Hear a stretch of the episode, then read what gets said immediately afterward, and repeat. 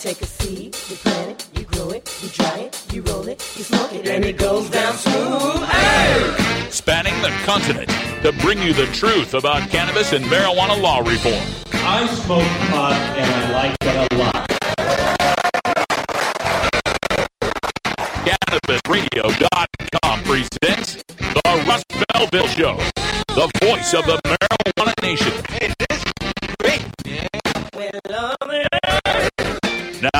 Here's your host, Radical Russ Belville. Good day, tokers and tokettes and non-toking lovers of liberty. It is Tuesday, August 2nd, 2016, and it's got to be 420 somewhere in the world. And it's got to be way past time for me to get a new laptop. Oh my goodness. So sorry for the stuttering sounds during the playback there. I've done everything I can. All of the virus scans and malware scans and spybot scans and uninstalls and syncing pause and everything I can think of and uh, still getting this problem. So we will get ourselves a new laptop as soon as possible. That, of course, depends on money, and money depends on time, and time to work and all of that. So we'll get there, and thank you for your support in the meantime. Coming up on today's show, we are going to go in depth on marijuana today, a very marijuana laden show. And uh, we'll start things off with our cannabis radio news. In the headlines today, we get to go all the way out to Italy. We also take a look at changes happening in New Jersey and Alaska, Arkansas, Pennsylvania, and Ohio in our headlines coming up right after this first break. Then we'll get into our behind the headlines segment where we're going to take a cannabis focus on the Commonwealth of Puerto Rico, one of our U.S. territories, which is kind of flown under the radar as far as their implementation of medical marijuana. We'll give you some of the details as reported in the Cannabist today. Also coming up, we've kind of got a two-parter on our drug war data mining. Uh, in our first segment, we're going to talk about how U.S. teens, more U.S. teens are smoking pot now than binge drinking, and uh, why that is a good thing. And we'll take a look at the use of marijuana versus the use of alcohol across the country, regional distinctions, and how one may be affecting the other. Then, after a break, we'll come back for an across the pond segment where we'll take that same data set and expand it to take a look at U.S. versus European teens when it comes to binge drinking and the use of marijuana. So, very interesting stuff coming up, very data heavy in today's show. And then at the end of our first hour, I'm announcing the uh, formation of a new law enforcement group. Of course, we're all we're all very familiar with the Law Enforcement Against Prohibition, LEAP. We know about LEAP. These are the cops that uh, go around educating uh, the American citizens on the need to end the war on drugs. Well, I've come up with a new law enforcement group. I am calling them PWNED. Police who need education on drugs, PWNED. That'll be in the Radical Rant today, where I tear apart some of their anti Prop 64 campaign talking points that have been coming up from the uh, Sheriff's Association and the various law enforcers that are against Prop 64 legalization in California. Then we'll take things into hour two. I, I told you yesterday about uh, Philippine President Rodrigo Duterte. Uh, I've got some updates on Duterte and what's going on in the Philippines in his mad, mad descent of Southeast Asia's oldest democracy.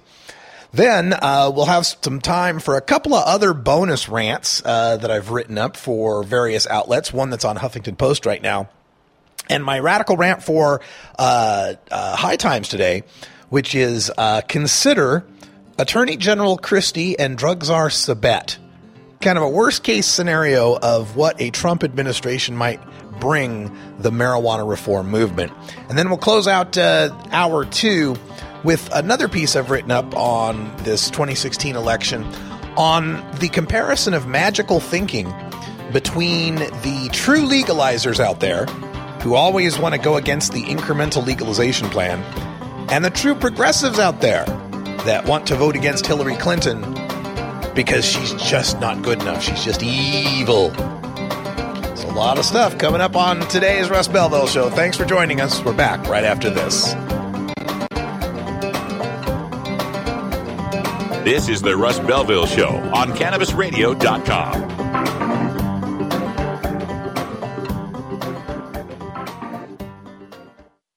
Earn your PhD in THC monetization with CannabisRadio.com. Don't be late.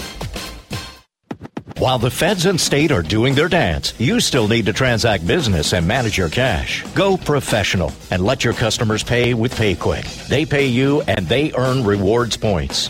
PayQwick connects to your bank account for free and secures all of your transactions. And with PayQwick, you can pay your producers and processors for free. Plus, it pays to have it because it makes depositing your cash safe and so easy. No costs, no crooks, just compliance and comfort, knowing you have your cannabis business in check with PayQwick. PayQwick, the safe and easy way to pay. P A Y Q W I C K dot com.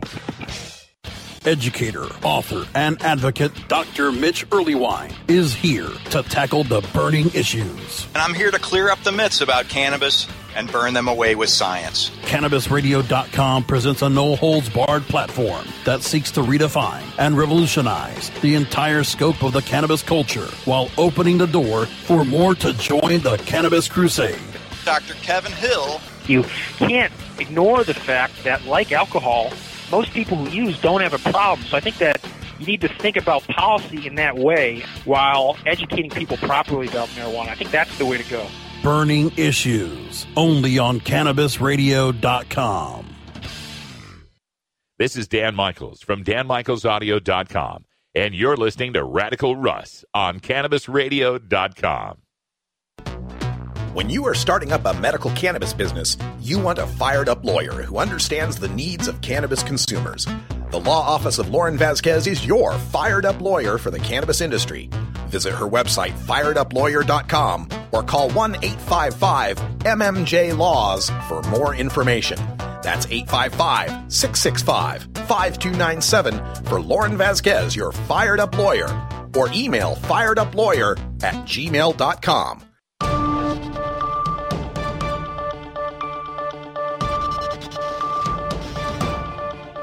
It's time for the Cannabis Radio News. Covering the latest headlines in consumer cannabis, medical marijuana, and industrial hemp. Cannabis Radio News is now available exclusively at CannabisRadio.com. Now, your marijuana headlines in 4 minutes and 20 seconds. This is Cannabis Radio News. This is your Cannabis Radio News for Tuesday, August 2nd, 2016. Rome, Italy. After Monday's initial discussion of a bill to legalize marijuana in Italy, debate will continue in September, where the measure faces over 1,300 amendments filed by the opposition. The proposal, backed by Prime Minister Matteo Renzi's Democratic Party, would legalize personal possession of up to 5 grams of marijuana and home possession of 15 grams and cultivation of 5 plants. Collectives of up to 50 growers would be legal, but private sales forbidden. State licensed growers would supply a state run system of cannabis sales. Opponents of the measure include the Roman Catholic Church. Pope Francis has consistently opposed liberalization of drug laws, telling a reform conference in 2014 that, quote, Attempts, however limited, to legalize so called recreational drugs are not only highly questionable from a legislative standpoint, but they fail to produce the desired effects. End quote. Deputy Maurizio Lupi, an opponent in Parliament who opposes the measure because it, quote, sends the message that anyone can freely smoke a spliff, end quote. Trenton, New Jersey. Republican Governor Chris Christie will decide whether New Jersey residents with post traumatic stress disorder can be treated with medical marijuana after lawmakers approved a measure Monday. The state Senate on Monday approved the measure previously approved by the Assembly that allows marijuana to be used to treat PTSD if it's not treatable with conventional, conventional therapy. A growing number of states are weighing whether to legalize marijuana to treat post traumatic stress disorder, but many veterans are increasingly using cannabis even though it remains illegal in most states and is unapproved by the Department of Veterans Affairs because major studies have yet to show it is effective against PTSD. Anchorage, Alaska. An outgoing official involved with the legalization process in Alaska says the state isn't, quote, really serious about making this happen, end quote. Bruce Schulte was removed from the five member Alaska Marijuana Control Board on Friday by Governor Bill Walker. Schulte had previously served as the board's chair, but was demoted from that position earlier this year. Quote, there's an underlying agenda to subvert the process, says Schulte, to delay the implementation of a legalized marijuana industry, end quote. A spokesperson for the governor denied the allegation, saying instead that Schulte was terminated simply for performance reasons. Little Rock, Arkansas. Attorney General Leslie Rutledge has rejected a proposed constitutional amendment for the 2018 ballot that would legalize Arkansas marijuana in the state. The proposal by Mary Berry of Summit would allow for the cultivation, production, distribution, sale, possession, and use of the cannabis plants and all products taken from the plant, including marijuana. Rutledge wrote an opinion released Monday that the proposal is being rejected because of ambiguities in the text, including whether or not a license is required, whether taxes are allowed, and whether a parent could provide medical marijuana to a minor child. Rutledge in April approved a similar ballot proposal by Berry for the November 2016 election. Rutledge spokesman Judd Deere said Monday's rejection does not affect the 2016 proposal.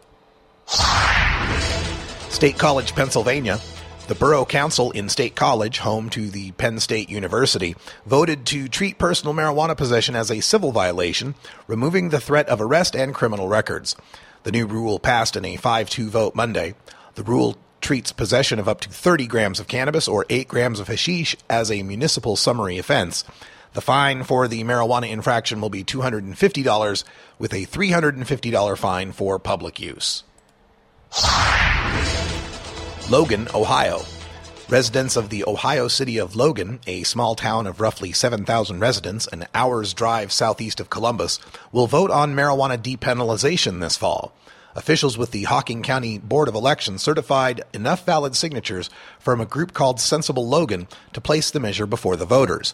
Last year, a similar ordinance lost with just 43% of the vote. Logan voters may repeal municipal codes criminalizing possession and cultivation of cannabis. The new law would treat possession of up to 200 grams as a minor misdemeanor and over that amount as a fifth degree felony, but neither charge would carry fines or prison time, but those crimes would remain part of one's permanent record. This has been your Cannabis Radio News for Tuesday, August 2nd, 2016. I'm Russ Belville.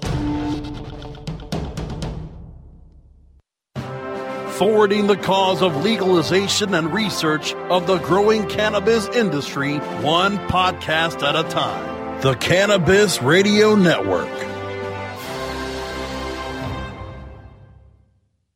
Dr. Dabber, hurry! Its temperature is shooting past a thousand degrees Fahrenheit. It's burning up. I'm afraid for this little guy, it's just too late. What caused the problem? Only Dr. Dabber can maintain the perfect temperature for a smooth tasting, slower burn. This standard vaporizer lost all of its health benefits, sending it up in smoke. So you're telling me that most vapor pens burn so hot they produce smoke, not vapor? Correct. Keep away from those standard vaporizer pens and turn to Dr. Dabber. Doctor's orders. Less heat, more flavor. NORML stands for Responsible Adult Cannabis Use. If cannabis use is causing problems in your life, consider taking a break or seeking medical assistance. Consider ceasing cannabis use if you have a family history of mental illness. Don't drive or operate heavy machinery while impaired by cannabis use. Cannabis use is not without risks, even though the risks may be far less than those posed by legal drugs. You're not high. You're listening to the Russ Belville Show on CannabisRadio.com. Your grapefruits are no match for my Trump Towers. Okay, maybe you're high too. Get.buzz. .buzz is the internet platform that fuels community interest, excitement, and new experiences. .buzz is the premier online destination for internet users seeking the latest news on a variety of topics. .buzz appeals to groups active in blogging, communications, journalism, advertising, and marketing. .buzz offers registrants a stronger alternative to the shrinking namespace of existing top-level domain names, such as .com, .net, and .org. Get your name now at get.buzz. The world of cannabis is evolving at a frenetic pace. The Russ Belville Show gets behind the headlines to take a deeper look at breaking news in our Cannabis Focus. Today in the Cannabis Focus, we take a look at the Commonwealth of Puerto Rico, one of our five U.S. territories, and its progress on medical marijuana. There's a great piece in the Cannabist today that uh, discusses this. And uh, Puerto Rico has come along very quickly and much under the radar of most observers here in the marijuana reform movement. It was May of 2015 when the governor there uh, issued an executive order to legalize uh, medical use of cannabis. At the time, he said, quote, We're taking a significant step in the area of health that is fundamental to our development and quality of life. I am sure that many patients will receive appropriate treatment that will offer them new hope. So it was May of 2015, an executive order that nobody was expecting. So throughout the rest of 2015, uh, they worked on putting together a regulatory framework. By January 2016, January of this year, those uh, rules got finalized. Uh, the officials made it a medical marijuana program where cannabis could be used in pill, cream, patch, and oral form. Uh, no smoking, uh, strict anti-smoking, uh, no uh, herb, no bud. So Puerto Rico is moving ahead with the, the latest medical marijuana model. New York, Minnesota, Pennsylvania. You wanted your marijuana to be medical. Okay, we're going to make it medical. You don't smoke medicine. So people are getting exactly what they wanted. But anyway, they started this in January 2016. By March, just two months later, the governor in Puerto Rico was telling the uh, the territory they should move forward with regular recreational legalization. Uh, his in his final public address, he said the legislature should move to legalize cannabis or at least approve a 2013 bill to decriminalize. Pretty amazing uh, how quickly this is moving ahead. The qualifying conditions under the Puerto Rican regulations would be uh, cancer, HIV/AIDS, Crohn's, Alzheimer's, Parkinson's, Hep C, anxiety, PTSD, uh, among others. There's uh, inclusions in the law that uh, the dispensaries have to have a minimum of two security guards, uh, no smoking allowed, a system of seed to sale tracking uh, to prevent dispensary ho- hopping, and like some of the more recent laws, like in New Jersey and Minnesota and so forth, uh, the doctors have to register. doctors, um, the dispensary can provide a 30 day supply to a patient and doctors have to go uh, six hour courses, undergo six hour courses, and have applications to be able to uh, register to dispense or to recommend the medical cannabis. This is, of course, in the background of the uh, the financial problems they're having, a big debt issue that they've got in Puerto Rico, just barely rescued from the brink of bankruptcy by our Senate recently. So there's a lot of desire for economic uh, assistance, and the medical marijuana industry there is something that they're looking at as something that help to help generate jobs, generate revenue in this economy, and tourism, believe it or not, because there's a reciprocity provision in the Puerto Rico medical marijuana regulations that would mean anybody who's got a medical marijuana card in the United States, in, from any one of the uh, now 25 states that have medical marijuana, would be able to go to Puerto Rico. Now, understand that's not going to cover you for carrying flower since it's a non smoking uh, uh, territory. They don't allow patients, there is no such thing as medical cannabis that you smoke. But at least if you're using tinctures or oils, anything like that, you'd be able to travel. You'd be able to go to Puerto Rico and be safe having your uh, medical cannabis card with that reciprocity. So the, the, people on the island are expecting that this could be a sort of a uh, medical tourism option, an option for many of these patients who can't go to other uh, Caribbean destinations to enjoy themselves because of the uncertainty of whether or not their medicine is going to be legal. Uh, Jamaica, I suppose, but aside from that, uh, it could be qu- quite difficult. So we're hoping that can help uh, the folks in Puerto Rico who've been struggling with such a, a terrible economic burden recently. A $399 million debt payment uh, that they have missed. They've already uh, got $70 billion worth of total debt that they're having to deal with. If medical cannabis can put any sort of dent in that uh, situation, all the better for the people of Puerto Rico. This will be uh, Puerto Rico and Guam and the Northern Mariana Islands. Uh, Mariana Islands are voting on uh, legalization. Guam already ha- uh, medical. Guam already has medical marijuana. We're still waiting to help out American Samoa and the U.S. Virgin Islands.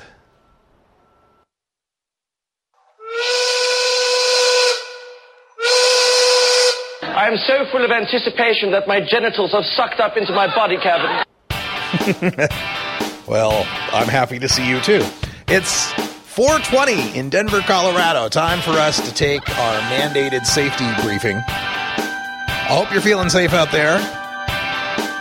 I'm feeling pretty safe. When we come back, we'll have some drug war data mining on U.S. teens and binge drinking versus pot smoking.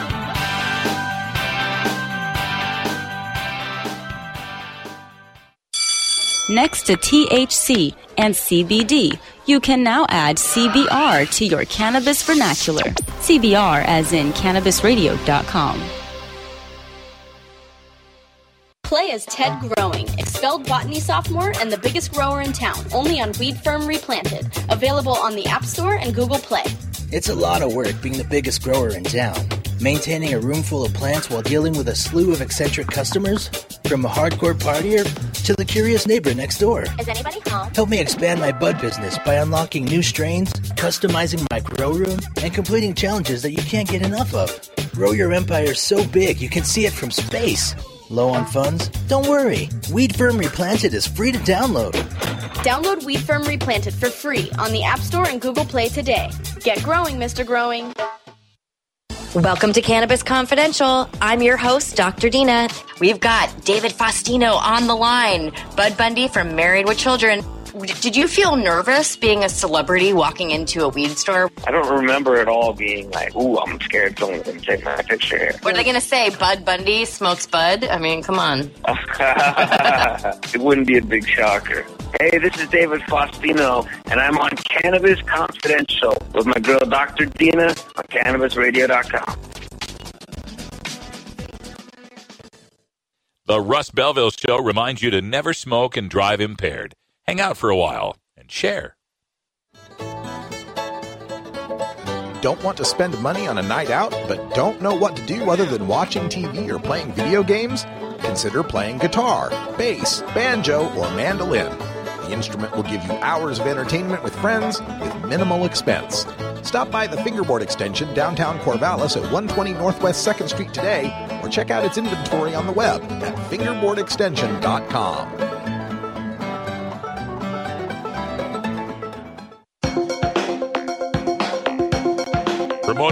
end of adult cannabis prohibition is easy because we have facts, science, reason, compassion, evidence, truth, and logic on our side.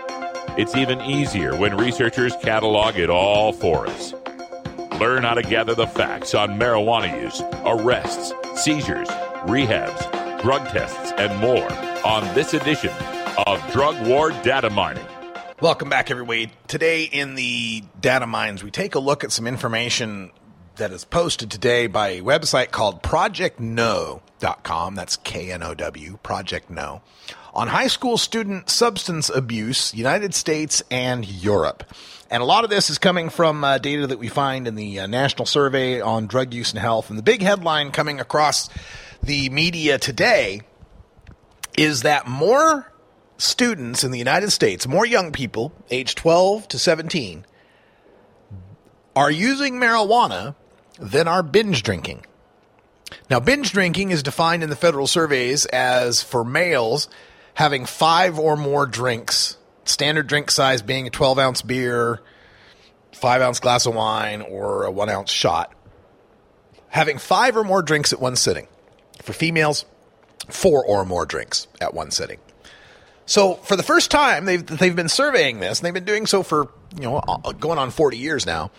They're finding that more kids would rather smoke pot than binge drink. And as far as I'm concerned, this is great news. Binge drinking can kill you. Binge drinking leads to teenagers making all sorts of terrible decisions, unplanned pregnancies, car wrecks, whatever else you might want to throw at me here pot smoking among the teenagers is not going to have that detrimental effect. This is not to say that anyone's encouraging young people to smoke pot.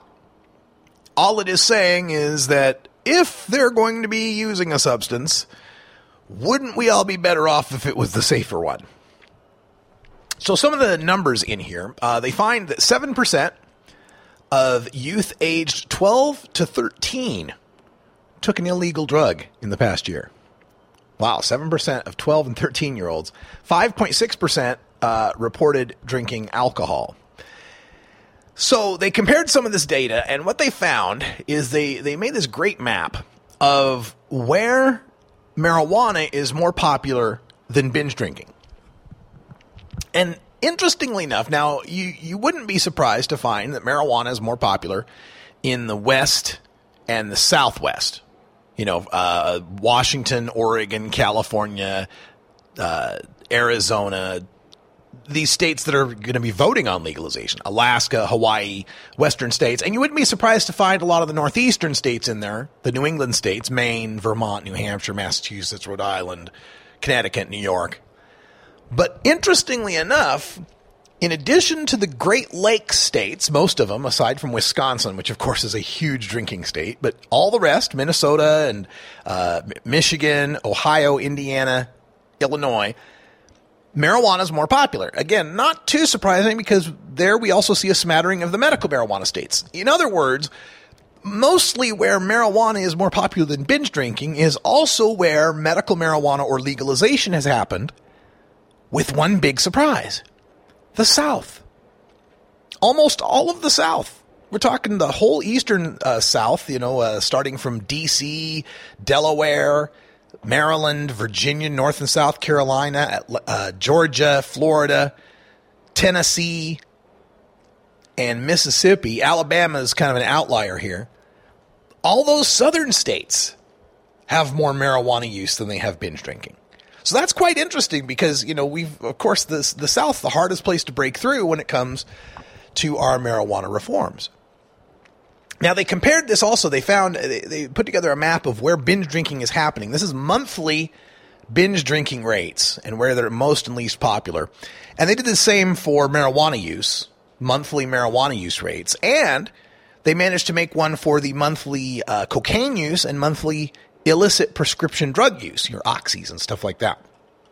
And one thing stands out really quickly, really clear, is that if we really want to create an American policy that leads to far, far less use of drugs and alcohol, then we shouldn't be legalizing weed, medicalizing weed, or prohibiting weed. We should convert to Mormonism. Because when you look at all these maps, Utah stands way out compared to all the rest of the states. Looking at the binge drinking rates when you look at the binge drinking rates for the states, and I'm looking at states around Utah, 18%, 19%, California, 14, 13% here and there, 14% in Nebraska. The lowest rates you find, 13% in Georgia, 15% in, in, in South North Carolina, 14% in Maine. That's as low as you find the binge drinking rates, 14, 13, 14, 15%. And then you get to Utah where it's 6%. 6%. Wow. Same thing goes for the marijuana use. When you look around the states, and this is by high school students, when you look around most of them, you're finding, you know, the lowest rates you find 15%, 16, 12% in Nebraska, 11% in Iowa are some of the lower rates. Utah, 8%. 8% compared. So they've got these maps color coded, right? And so the darker blue is the more binge drinking and the darker green is the more pot smoking. And so Utah is almost white on both of these maps. And it continues when you look at the other uh, uh, ratings for the other drugs. In case of cocaine use, Utah comes in second at 4%. Nebraska was lowest at 3 And when it comes to illicit prescription drug use, Utah came in second. Um, uh, Missouri was lowest at 8%. Utah was like at 9%. So, folks, if you want to, uh, you want to reduce the use of drugs by kids across the country, it's time to break out the Book of Mormon, I guess. When we come back, we're going to go across the pond and take a look at these same sorts of numbers with respect to Europe. See how things are different or the same.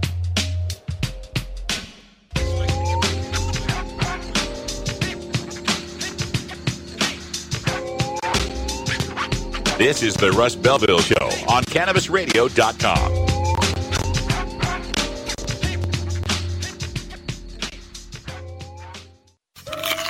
Keep your cannabis cravings under control. Feed your mind with CannabisRadio.com. While the feds and state are doing their dance, you still need to transact business and manage your cash. Go professional and let your customers pay with PayQwick. They pay you and they earn rewards points.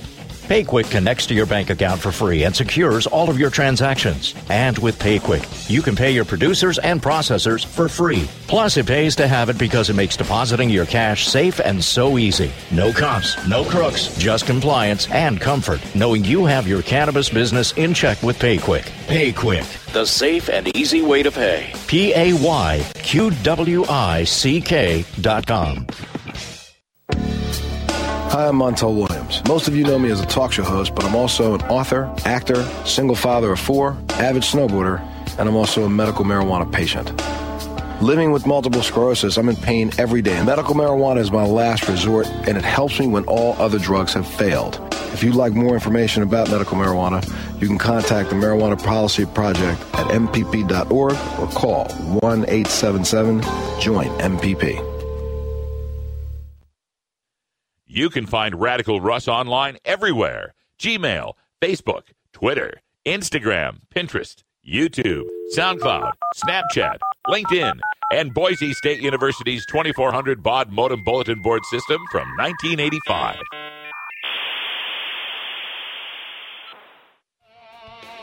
Coming soon to a city near you, Cannabis Finance Boot Camp. Get all your cannabis accounting, legal, and compliance questions answered by their knowledgeable panel of industry experts who want to help your canna business boom. Whether you're a grower, dispensary operator, or a newcomer to the field, your canna business needs Cannabis Finance Boot Camp. For information on upcoming events, visit CannabisFinanceBootcamp.com.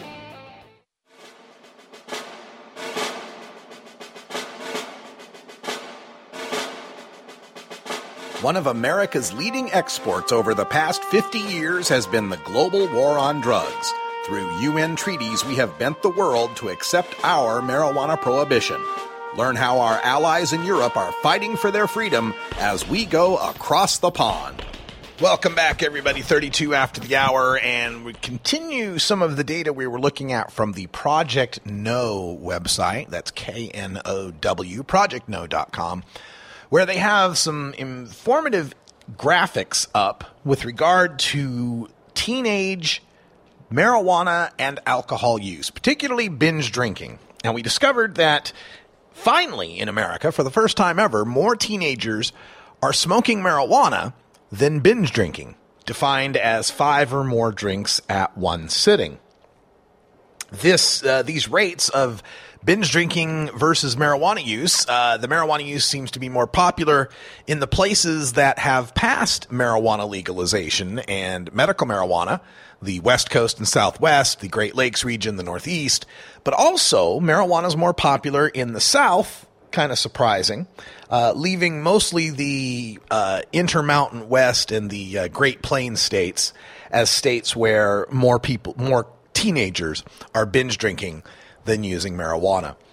Then, in comparing the rates of drug and alcohol use by the teenagers across the United States, we find that the state of Utah uh, is the lowest uh, in rates of binge drinking and marijuana use, far lower than the the the, the number two uh, finishers, and second place in cocaine use, and third place in prescription drug use, as far as how few of their people use it the states that have the highest abuse rates when it comes to binge drinking would be uh, West Virginia at 24.4%. Nearly one in four high school students are binge drinking monthly in the state of West Virginia. When it comes to marijuana, the state leading the nation is New Mexico with 27.8% of their high school students, followed by Washington state at 26.7. Cocaine is most popular among the high school students in New Mexico, again, 10.3%. And prescription drugs are most abused by high school students in Arkansas at 21.5%. Now, it's interesting to compare this with our uh, fellow countries in Europe. The countries in Europe, when you look at the map for the binge drinking rates among high school students over the past 30 days, 27% is the number for the entire country, for the United States. 27%. More than one in four high school students is binge drinking at least once in the past month. There is only one country in Europe with a lower rate of binge drinking than the United States, and that would be Iceland at 17%. After that, every other country in Europe has far more high school drinking than the United States. The Scandinavian countries range from 35% to 48%. We get to uh, the UK, uh, Europe, uh, UK, France, Germany, those areas all in the 70s, 70% of high school students drinking. Even when you get to Austria, the top number in the uh, the top rate in the Europe in Europe there, 80%. 4 out of 5 high school students in Austria are binge drinking. Now, a lot of this owes to the fact that there's far a far different set of drinking laws in Europe. In almost all of Europe, the drinking age is 18 years old. And at 18 years old, many people uh, might still be in the last year of high school. It also makes it more likely that a younger brother or sister has an older brother or sister that can acquire alcohol for them.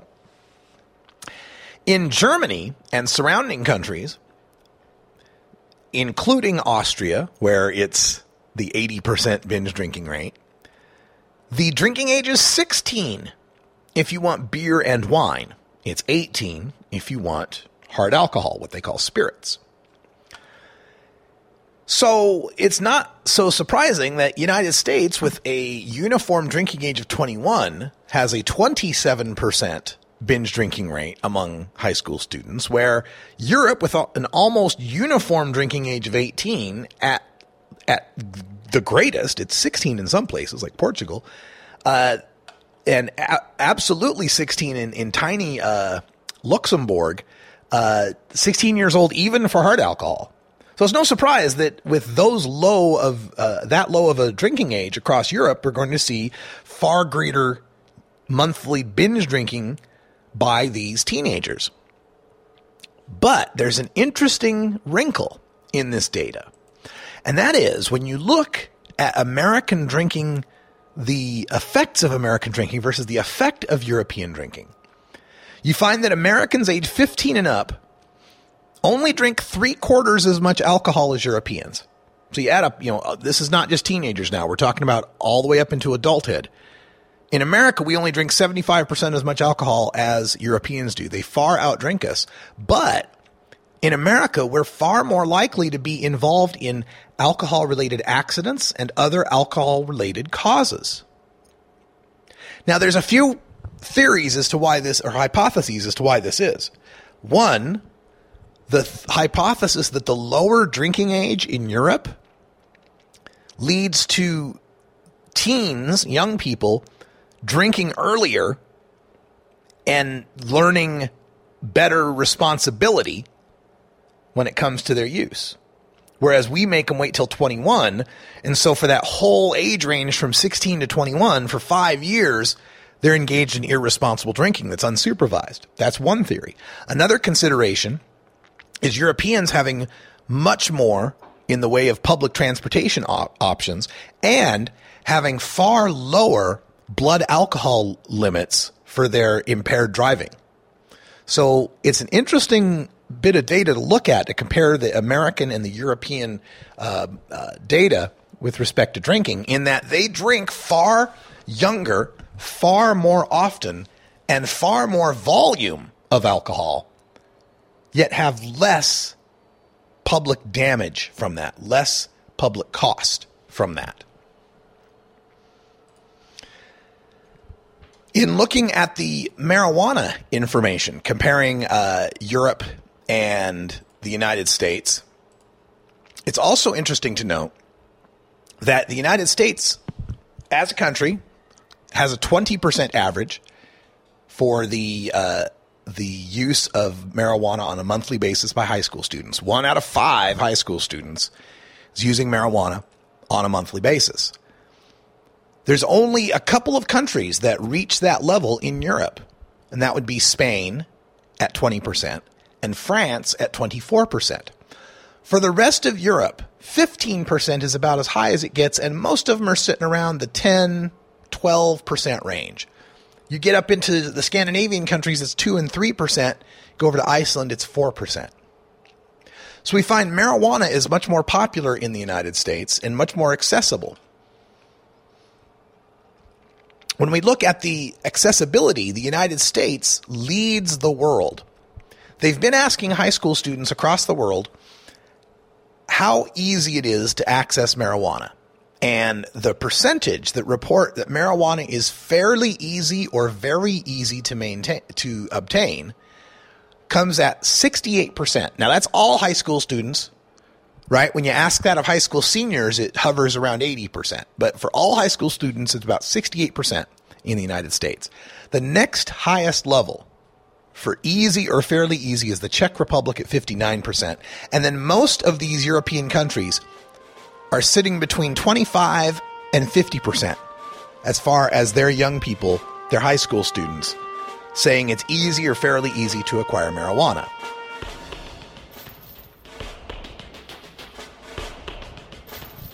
All of this information is available on projectknow.com. That's projectknow.com. Uh, look for their high school drug use infographics.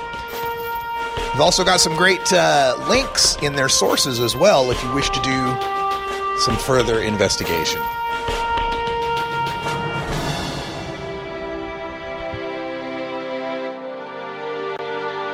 This is the Russ Belville Show on CannabisRadio.com.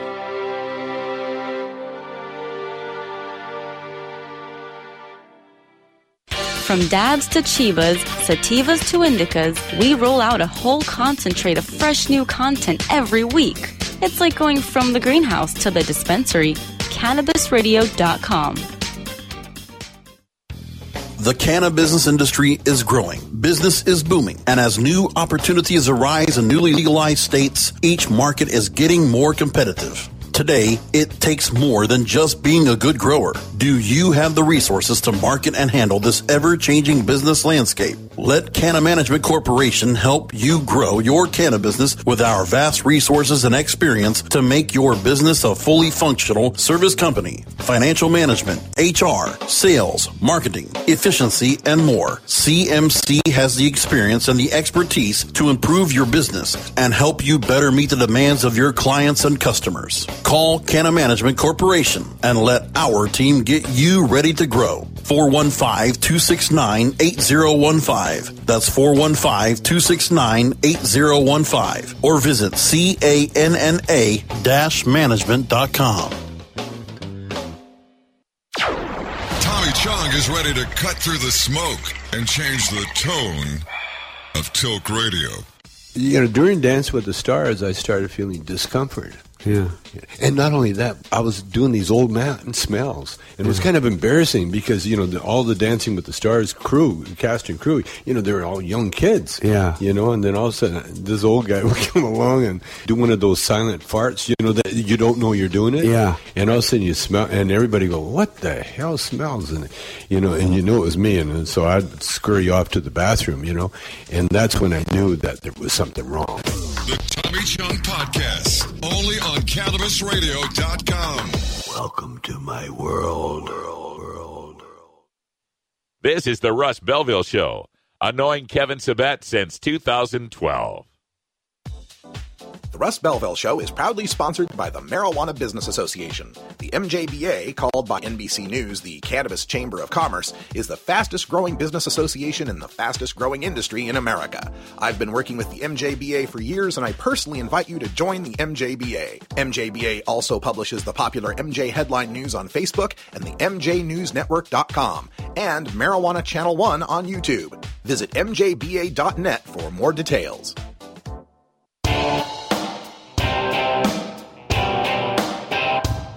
Must wage what I have called total war against public enemy number one. I support a change in law to end federal criminal penalties for possession of up to one ounce of marijuana.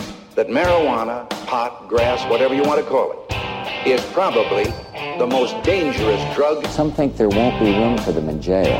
We'll make room. I experimented with marijuana a time or two, and I didn't like it and didn't inhale. And one major responsibility is to encourage people to use less drugs. Entirely legitimate topic uh, for debate.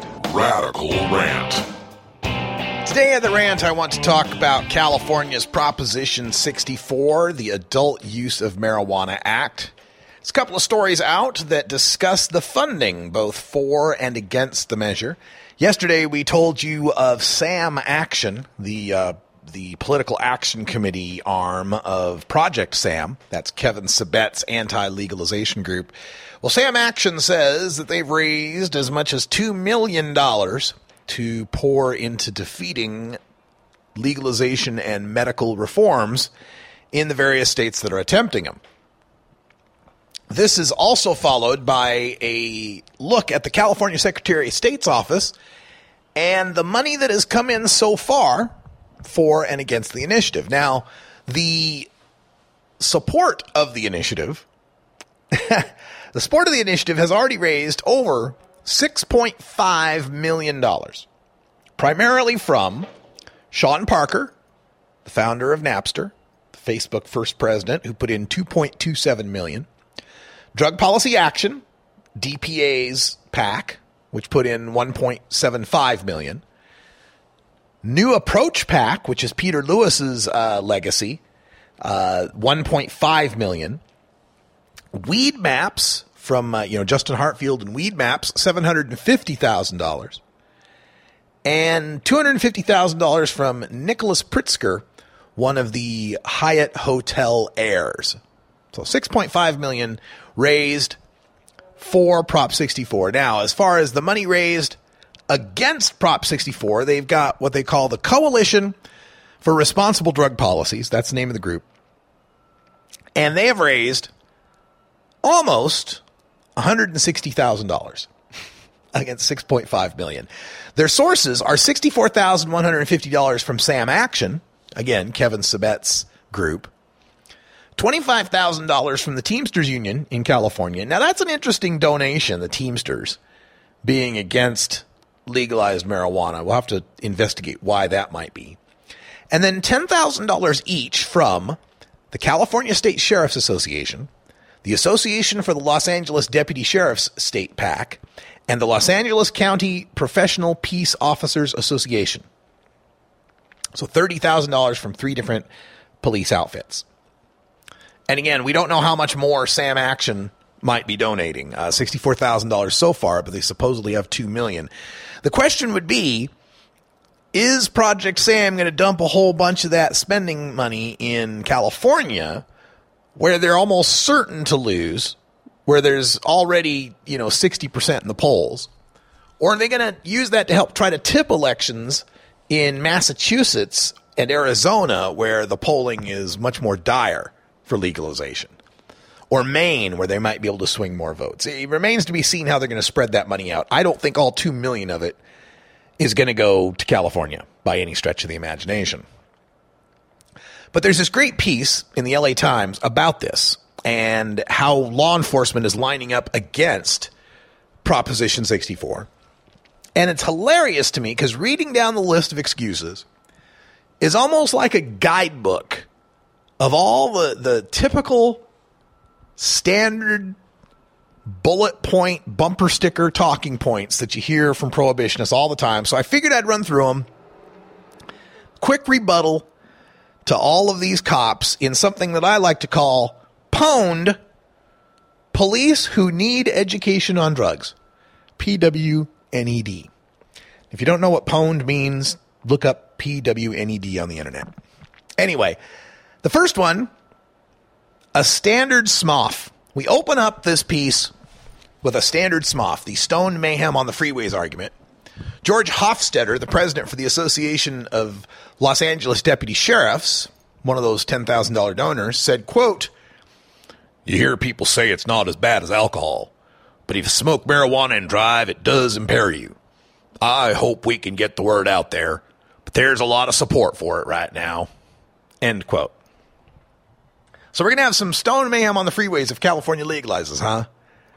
But right now, when California has medical marijuana that anybody who wants to get it can get it, and dispensaries all up and down the state for the past 20 years, and yet California's fatality rate per 100 million miles driven has steadily declined over that entire time. Why do you think marijuana legalization is going to change that dynamic any? Why do you think removing the need to get a permission slip from a doctor is suddenly going to make all these people start smoking and driving if they weren't already? And what do you find in Colorado, Washington, or the other states that have legalized that lead you to believe there's going to be that much more carnage on the roads? These statistics about catching more stone drivers don't wash. Just because you caught two fish on the river on Tuesday and you caught 20 fish in the river on Wednesday doesn't mean there's more fish in the river on Wednesday. It just means that you tried harder to catch them. And that's what's happening in Colorado and Washington right now. The next attempt to defend the cops spending money to defeat legalization was the Sabet conjecture. They got a quote here from a lady named Hutchens. She's the uh, Orange County Sheriff who doubts that new tax revenue will offset the cost of potentially having more drivers under the influence of marijuana and more people in addiction treatment. So, this is the old Sabet conjecture that says, oh, well, for every $1 in tax we take in from alcohol and to- tobacco, they cost 10 times that much in drunk driving and lung cancer and all the other costs. This would be scary if it were 2011, Sheriff Hutchens, but you can actually look at how much tax money has been raised in Colorado and Washington, and it's over $200 million at this point. Now, if you can point out $200 million offsets in drivers under the influence and people in addiction treatment, I'd like to see it because even Kevin, Kevin Sabet hasn't come out with that yet. The third point they try to foist on us is the drugs are bad. Okay.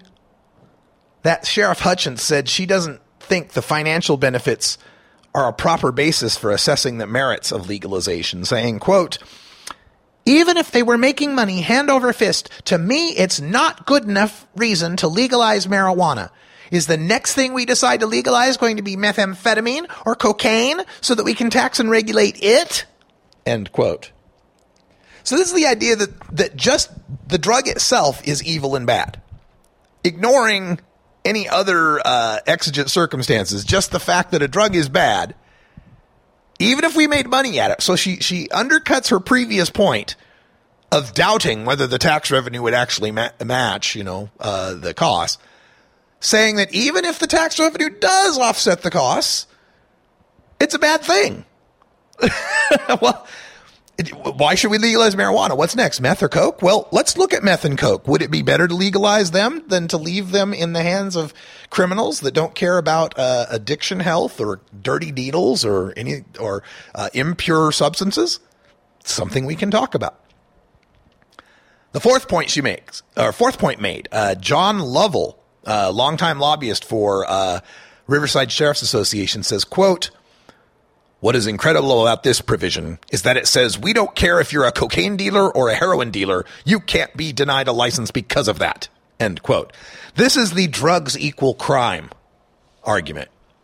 The fact that somebody was involved with drugs when they were illegal means they're a criminal. They are personally a criminal. It is a part of who they are. And if we create a new licensing scheme for them to do something legally, we can't have them be a part of it because at one point they were a criminal. What they're referring to is in Prop 64, you can't deny someone a license if they had a previous uh, controlled substance uh, violation. And it's largely for the guys that are the dispensary owners who got previously busted for felony cultivation or something like that, trafficking, can still get their licenses. It's not meant to enrich the guy previously busted as a cocaine dealer. But if someone had been busted as a cocaine dealer and they've served their time and they're out of jail and they're not on probation or anything like that and they're eligible to get a license, why wouldn't we want them to? Why wouldn't we want to take them out of being in an illegal market and being now a legal contributing member of society? Let's see here. The fifth argument we get here, or is it the sixth? One, two, three, four, five. Fifth argument is the one I like to call Paint It Black, in reference to the Rolling Stones tune. Uh, Sheriff Hutchens said she's been following the news out of Colorado since the state became the first to allow recreational marijuana sales two years ago. She noted the state still has a significant black market, and there's no reason to expect California's entrenched underground market also wouldn't persist. What kind of rationale is this? Well, since we can't eliminate the black market 100%, let's let it all be 100%. Let's keep it 100% black market. After we legalize, 10% of it may still be the black market. That's not good enough, so let's still let it be 100% black market. I, I just, I, I've never understood that rationale. Why, why would you not want to be, if the black market's the bad thing and legalization reduces that, why is that not a good thing? And of course, after these five arguments, Stone Mayhem on the freeways, the Sabet conjecture, drugs are bad, okay, drugs equal crime, and paint it black, you know we'd have to wind things up with the with the the old classic. What about the children? For God's sake, won't you people think of the children? What the hell kind of monsters are you thinking about legalizing marijuana? Had you not considered the children? The quote in the piece says, both sides argue that their biggest concern is keeping young people away from marijuana. Quote, I don't think we need one more thing to dumb down our young people and impact their motivation to do well in life, said Sheriff Hutchens from Orange County. yes, the old amotivational syndrome argument and the IQ loss argument. The idea that, oh my God, if the kids are smoking pot, it's going to impact their motivation. They're not going to do well in school. They're going to drop out. They're going to be losers. Despite us just talking about the previous segment how 27% of high school students are smoking pot at least once a month. What we are seeing here is the last desperate gasps of law enforcement, prohibitionist dinosaurs working their way down, who will eventually find themselves on the ash heaps of history. They're sinking into the tar pits of irrelevance. And these are the final arguments they have. This is all they've got left in their arsenal against what is now 10 straight national polls showing majority support nationwide for marijuana legalization.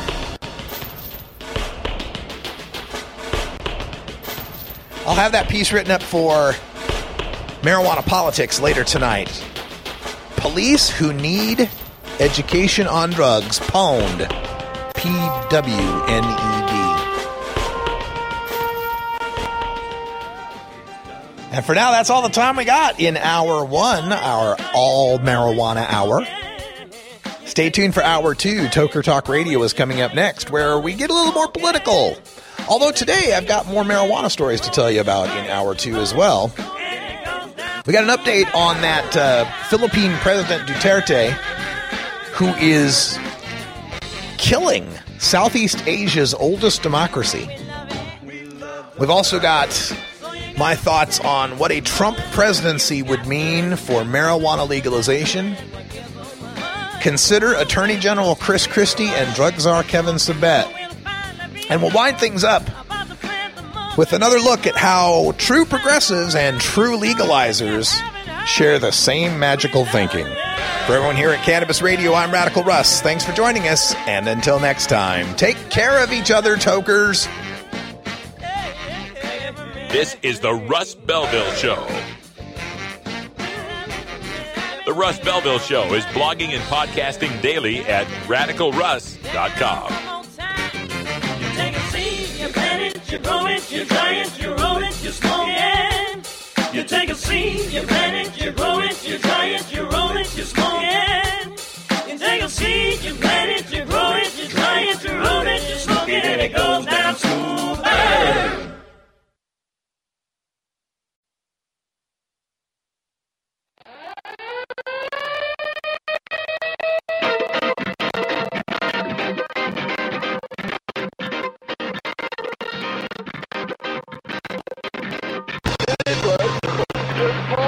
It's time for Toker Talk Radio, the voice of the marijuana nation. What are you people?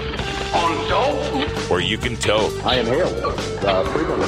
Or you can talk. I experimented with marijuana and didn't inhale. Or you can talk and talk. 10 federal criminal penalties for possession of up to one ounce of marijuana. While we talk about toke on Toker Talk Radio. So, by the way, when it comes to pot, you know, if you're 40 years old, you live in a log cabin in Oregon, you got 12 giant pot plants in your backyard, have a ball. Live from beautiful Portland, Oregon at Rolla J Studios. Hey, Just like cannabis. Plus your calls live at 971 533 7111. They're walking on their pants with their cap on backwards, listening to Enema Man and Snoopy Snoopy Poop Dog. What's to keep somebody from getting all potted up on weed and then getting behind the wheel? Gateway theory doesn't work. It's a reality. Holland, is it real? We're locking up people that take a couple of puffs of marijuana, and, and the, the next thing you know, they got 10 years. And now, here's your host, the guru of ganja graphics, the sultan of sativa statistics, and the worst nightmare of a reefer mad prohibitionist. A polite, perspicacious, productive pothead with a propensity for PowerPoint. Radical, Russ Belville. All right, all right, all right. Welcome back, Tokers and Tokettes. Four o'clock here in the Pacific Time Zone. I'm Radical Russ, and it's time for Toker Talk Radio, where Tokers get together and talk about whatever it is we want to talk about. It might be sports, it might be politics, it might be culture, and it'll always have something to do with weed. At least, at least tangentially. So over these past uh, couple of weeks, I've gotten hyper political, ultra hyper uber political, harkening back to my days uh, in the last part of the George W. Bush administration when I had a political talk radio show on XM satellite. Got to speak with Peter Ogburn, who was the engineer out there in Washington D.C. when I started my talk radio career, and it just got me. It put me back into that flow, man. That that exciting feeling of discussing politics uh, on the radio. And so over the past couple of weeks, I've been talking and talking and talking about Hillary Clinton and Donald Trump and the election and what's going on. And some of you have gotten sick of it, I know. Some of you are kind of upset at me changing my Bernie or bus stand, and I understand that. And we're going to keep talking about that, but maybe not so much today, because today, today I kind of had an epiphany. Well, for one, I started reading some of the polling that's uh, coming out lately that shows Hillary Clinton going back up against Donald Trump, that he's starting to kind of crater. And part of that has been, and of the most unlikely of sources, one of the things that was amazing about the Democratic convention that last week is how the Democrats became the party of patriotism and the military and flag waving and America humping. I mean, it was all red, white, and blue and USA, USA, USA. And it culminated in that fantastic address by Khizr Khan, the father of the uh, the U.S. captain, military captain who uh, died in Afghanistan, and and you know I can disagree with the war itself and why we're in there and that we shouldn't be and what we've done wrong, but I I, I never short the people that are fighting in the war that just sign up to to serve our country, and so this that speech by Khan, you know, captured America's hearts and just it was amazing. And in his response to it, Donald Trump could have gone the route of talking about it's a bad war, we shouldn't have been in that war, but he didn't. He went right to the personal attack on the guy's wife for be, you know being a Muslim woman and maybe she's not allowed to talk. And for the past 5 days, this story has just eaten up the news cycle because every time he tries to respond to it, he digs deeper he gets worse and worse and worse. Starts talking now stuff talking about oh he's a guy for the Muslim Brotherhood. Blah blah blah. It's just terrible. And so that's why I'm feeling a little less hyper uber political today, a little less riled up, because I kind of had the epiphany that we're still about 92, 97 days away from the election. We're still four months out, and Donald Trump has to talk. and you know make appearances throughout that whole time and appear in three debates. And I think over that time, when there's no other distractions of Donald Trump playing in the reality show contest against the other members of the GOP clown car, where there's you know eleven of them on stage, and it's all just who can insult who the best. When it gets down to just him and her on the debate stage, and again, that's assuming Gary Johnson doesn't make the debate stage. But if it comes down to just the two of them on the debate stage and people have to make an honest side to side comparison, it's only going to get worse and worse for Donald Trump. I think he's got a ceiling of about 40% of the vote he can get. And it can drop a whole lot from now till then. Hell, the big story today is how he kicked a baby out of his political rally. He's not kissing baby, he's kicking him out. All right, when we come back, more on Duterte in the Philippines. This is the Russ Belville Show on CannabisRadio.com.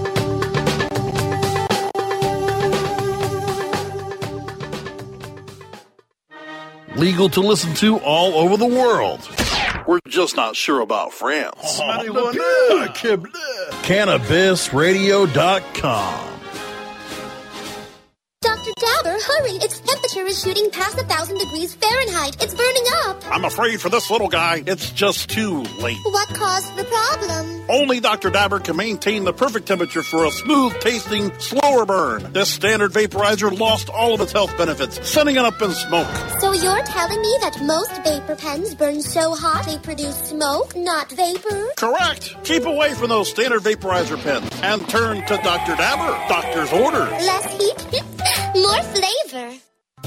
Doc Rob, the concierge for better living. My guests say Razzie Berry. We're talking about nature, naturopathic medicine, as well as the concept of prevention and preventing disease. Empower people to live a naturopathic lifestyle, get to know your body, understand its rhythms, remove toxins, and use natural alternatives whenever possible. 90 to 95% of cancers are due to environment and lifestyle risk factors. I mean, that's a huge number. That means that cancer is preventable. The concierge for better living with Doc Rob. Only on CannabisRadio.com. You're not high. You're listening to the Russ Belville Show on CannabisRadio.com. We need to build a wall. Okay, maybe you're high too. At Herbie's Cannabis Seeds, we pride ourselves on bringing you the best quality seeds from the world's most respected cannabis seed producers, all at the lowest online prices. You can find Herbie's seeds at herbiesheadshop.com. All cannabis seeds are sold as souvenirs and as a means of preserving cannabis genetics. Herbie Seeds in no way intends to condone, promote, or incite the use of illegal or controlled substances. We strongly urge all prospective customers to check their national laws prior to placing an order. Herbie's Seeds at herbiesheadshop.com. Proud sponsors of the Russ Belville Show and 420 Radio.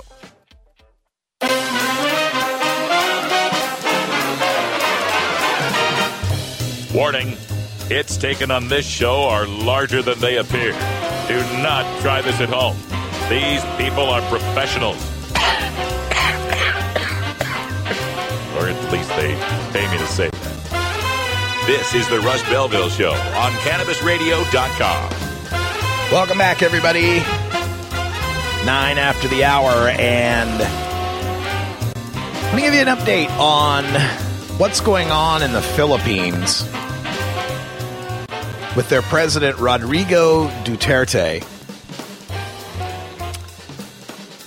Right now, UN aid groups, uh, or I'm sorry, uh, NGOs, other civil society groups, 300 different groups led by Human Rights Watch and others, have signed a, a letter to the uh, International Narcotics Control Board of the UN, the part of the organization that handles the uh, drug issue, on condemning the brutal killings that are taking place under President Duterte. He won the election, and during campaigning, he said that he would lead a fight against crime, particularly drug dealers and drug addicts, and vowed that within the first six months of his administration, he would fill Manila Bay with 100, the bodies of 100,000 criminals. That the bay would be so full of bodies that the fish would grow fat feeding on them. Yeah, this guy campaigned on that and won the election. Now, how do you, how do you manage to win the election? Are Philippines that crazy that a majority of them would support such an obvious lunatic, sociopathic madman to become their president? No. But in a chilling scenario that ought to give anyone in the United States pause, Rodrigo Duterte won the election with 39% of the vote because those who opposed him could not coalesce on one opponent to defeat him. Now, it's an apples to oranges comparison in that the Philippines is a parliamentary democracy where members of third and fourth and fifth and sixth and seventh parties can gain representation in the parliament. So there is a situation where two of Rodrigo Duterte, Duterte's uh, leading opponents were leaders of two other parties. So it's not quite the same as what we've got here in the United States, but both of those people that finished second, had their votes been combined, they would have beaten Duterte. So because 39% of the country wanted this madman who pledged to kill 100,000 people, he's president now. On his inauguration day, he told the people of the Philippines, quote, if you know of any addicts, go ahead and kill them yourself, as getting their parents to do it would be too painful. End quote. This is a president who, on his very first day, calls for vigilante executions of drug users. At least 704 people are already dead in the first three months. He has vowed to give pardons, presidential pardons, to any of the police or citizens, vigilantes, who are brought up on charges, be they murder or war crimes or anything like that, human rights. He'll pardon them. He has vowed to pardon himself for the same thing and vowed that if the Philippine parliament tries to impeach him, he will just shut down parliament. We have uh, cases where the cops are finding people in the streets, their bodies wrapped with signs by them that say, I am a pusher, killed by vigilantes or cops. People killed by gunmen in, on motorcycles, drive-bys. One woman talks about how her her husband had been killed 29 year old man was a pedicab driver doing odd jobs to make a living. And in a most tragic and cruel irony, he even voted for Duterte. He was killed by one of these vigilante groups. This is what you get when you get a violent, psychopathic dictator type running a country who promises to do horrendous things. It leads the country to follow him. It leads the worst elements of that country to follow in his footsteps and to obey his commands. Now, in the uh, Philippines, about 89% of the drug seizures are methamphetamine, about 9% are cannabis. He's reintroduced the death penalty by hanging. He's offering bounties for the bodies of drug dealers. And not only that, this is the kind of guy who, like Donald Trump, can't help his mouth. When uh, he won the election, Duterte launched an attack against the UN saying, quote, fuck you, UN. You can't even solve the Middle East carnage. Couldn't even lift a finger in Africa with the butchering of the black people. Shut up, all of you. End quote. When the UN called him out on these things. That's what's going on in the Philippines right now. And again, the Philippines is the oldest democracy in Southeast Asia. And, and Southeast Asia has not been a very friendly place for democracies. So to have this situation going down in the Philippines with the open acceptance of vigilante justice and police executions in the streets that was enabled by a democratic vote should run chills down the spine of anybody who is currently watching the US election process. Some people will say that this is uh, this is fear mongering. Oh, come on now. Trump's not calling for people to go round up people in the streets and kill them. Is he? Isn't he? We've seen numerous uh, reports of violence at Trump's rallies. We've seen him encourage such behavior, talking about how back in my day they'd have left him, they had to taken him out on a stretcher. We've seen the reports of racists and bigots who beat Muslims or beat suspected Mexican immigrants and talk about how Trump is right. Trump is right. You can call it fear mongering. You can call it capitulation. You can call it settling for the lesser of two evils. You can give it any label you want to give it. But the sad fact exists that we are staring at the possibility of legitimizing a misogynist, a racist, a xenophobe, an Islamophobe, a bully. We're, we're in danger of giving that the highest respect and honor possible in the United States. Now I know I get people that come back and say, "Yeah, but we're not putting a warmonger, we're not putting a liar, we're not putting a cheater who stole the Democratic primary. We're not." Nyah, nyah, nyah. And here's where this gets interesting, because I don't disagree with all of the uh, complaints about Hillary Clinton. I don't disagree at all. I think she's untrustworthy. I think she's uh, way too prone to lying. I think she's way too uh, enamored of neoliberal foreign policy, uh, uh, empire building, American exceptionalism, drone strikes, security in government, lack of transparency, uh, coziness with Wall Street. I'm on board. I wrote all the po- the pieces, man. I, I made the lists. I do not have any illusions about who I am putting into the White House. But in all of those respects, everything I can think of that's bad about Hillary Clinton is just as bad or worse about Donald Trump.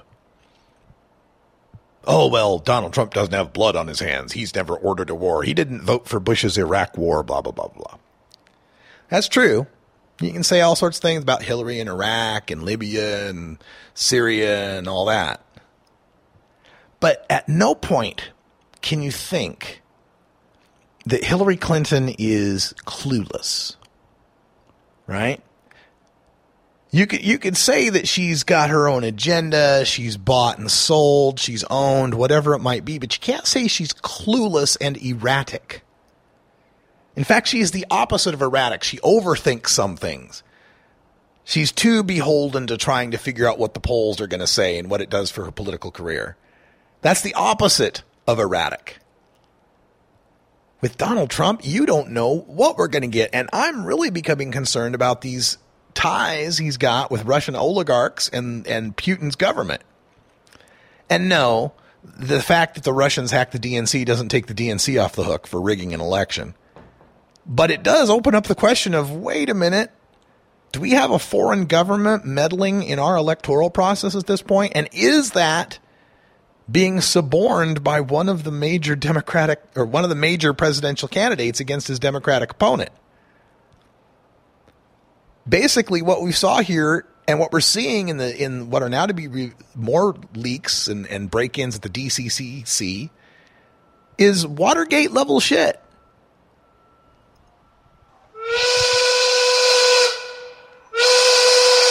Is this some kind of bust? Yes, it's very impressive, but we'd just like to ask a few questions. Well, that sound means that it's 420 here in the Pacific time zone. Time for us to take our union mandated safety break. Clouds have come out here in beautiful legal Potland, Oregon. Just enjoy this Tuesday. When we come back, consider Attorney General Christie and drug czar Sabet.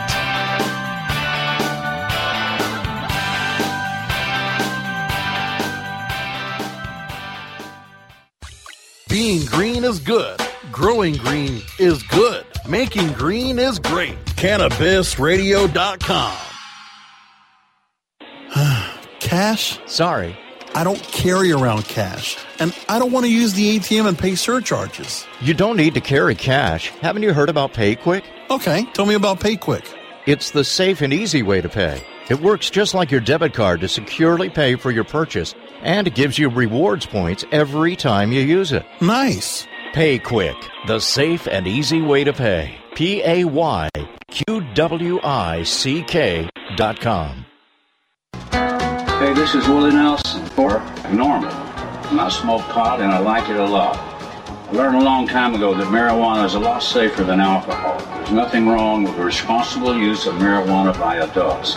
It's time we stopped arresting and started respecting those who smoke marijuana responsibly. To learn what you can do to help, contact NORML at norml.org or call toll free 888 67 NORMAL. You're listening to Radical Russ on the Russ Belville Show. With over six years of experience in the industry, New Era CPAs is one of the nation's leading cannabis accounting firms, helping hundreds of growers, dispensaries, and ancillary companies with their tax, legal, and business strategies. New Era CPA's offices cover the West Coast from Seattle to San Diego, and their skilled team is always available to help you take your business to the next level. Visit neweracpas.com for more info and set up a consultation. Welcome to the new era.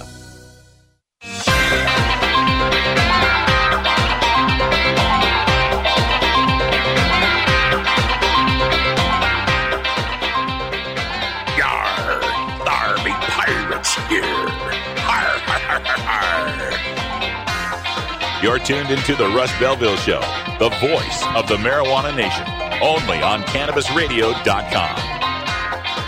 Welcome back, everybody. 23 after the hour. As we continue to look at the election 2016 from a marijuana consumer's point of view, we find ourselves evaluating the end of the Democratic and Republican conventions that have recently concluded. And Americans have less than 100 days to decide who to vote for to become president Hillary Clinton, Donald Trump, Gary Johnson, or Jill Stein. And for once, the choice of the marijuana voter is made more difficult by the fact that none of the candidates is supportive of maintaining absolute marijuana prohibition. Trump and Clinton are hovering in that, you know, states' rights, laboratories of democracy limbo, where they explicitly say they would allow the legal and medical programs in the states to continue, and implicitly mean that they aren't going to open the floodgates on federal legalization anytime soon. Johnson and Stein are much better, uh, offering a vision of ending federal prohibition and enabling further legalization at the state level. They both, however, suffer from the electoral structure of our Constitution that makes their winning the Oval Office less likely than Peter Dinklage winning American Ninja Warrior. Sometimes in these situations, it's just better to figure out who you absolutely don't want to win. And in this particular situation, that person is Donald Trump. While Donald Trump has recently said he's fine with state level legalization in medical marijuana, he's also recently said, quote, in this race for the White House, I am the law and order candidate, end quote. Sound familiar? Here's another quote. I pledge to you that the new Attorney General will open a new front against the filth peddlers and the narcotics peddlers who are corrupting the lives of the children of this country, said the 1968 Republican nominee for president. And to those who say that law and order is the code word for racism, there and here is one reply. Our goal is justice for every American. End quote. And once elected, Law and Order Richard Nixon launched the war on drugs as a method to infiltrate and decimate his enemies on the political left and within the civil rights movement. Trump has also kept by his side the odious governor of New Jersey, Chris Christie. You may remember him on the campaign trail saying, quote, if you're getting high in Colorado today, enjoy it because as of January 2017, I will enforce the federal laws. End quote. Rumor has it that Trump may select Christie as his attorney general. Christie is also on Trump's transition team that will select the secretaries of various cabinet positions, heads of various departments and bureaus, and judges to fill positions on federal district courts, appeals courts, and at least one vacancy on the Supreme Court. Now, you may recall that back in the 2008 presidential race, Barack Obama said, quote, I would not have the Justice Department prosecuting and raiding medical marijuana users. It's not a good use of our resources. End quote. Yet, it was Barack Obama's Department of Justice that orchestrated more raids against medical marijuana providers than his predecessor, George W. Bush. That's because people at DEA and a few U.S. attorney's offices still believed in enforcing federal laws. In his second term, Obama shifted to believing, quote, it does not make sense from a prioritization point of view for us to focus on recreational drug users in a state that has already said that under state law that's legal. End quote. Yet, Assistant U.S. Attorney Earl Hicks prosecuted the Kettle Falls Five, state legal medical marijuana patients growing cannabis in a state where recreational use had been made legal. So that's what we got from the Department of Justice underlings with a president who has actually smoked pot in his lifetime and says the feds should butt out of state marijuana issues. That's what we got with an attorney general's office that has issued memoranda stating that targeting state legal marijuana operations should not be a priority. Imagine what we'd get under a Trump presidency. A guy who doesn't even drink, much less toke, and an Attorney General, Chris Christie, a guy who viscerally loathes pot smokers. Who do you think Christie will suggest for heads of FinCEN and FDIC that will decide cannabis banking res- regulations? Or FDI, FDA and NIDA that will handle applications for research on cannabis? Or EPA and the Department of Agriculture that will set standards for cannabis pesticides and hemp seed importation? Or CDC and NIH that will evaluate the results of legalization on public health, or NHTSA that will make cannabis and driving recommendations, or the U.S. Parole Commission that will decide which decades long pot prisoners get released. Imagine the new head of the Office of National Drug Control Policy, drug czar Kevin Sabet. Then, wrap your mind around the fact that under President Obama, Republicans in Congress have blocked so many of his judicial nominations that there stands empty 71 seats on the federal district courts, nine seats on the courts of appeals, and of course, one seat on the Supreme Court. Then consider that the 5 to 4 conservative Supreme Court Trump sets could easily become a 7 to 2 court since three justices will be in their 80s during Trump's first term. That's the court that would hear the ultimate appeals for cases on the religious use of ganja, the medical use of cannabis, and whether or not states like Kansas, Nebraska, and Oklahoma can overturn Colorado's recreational legalization.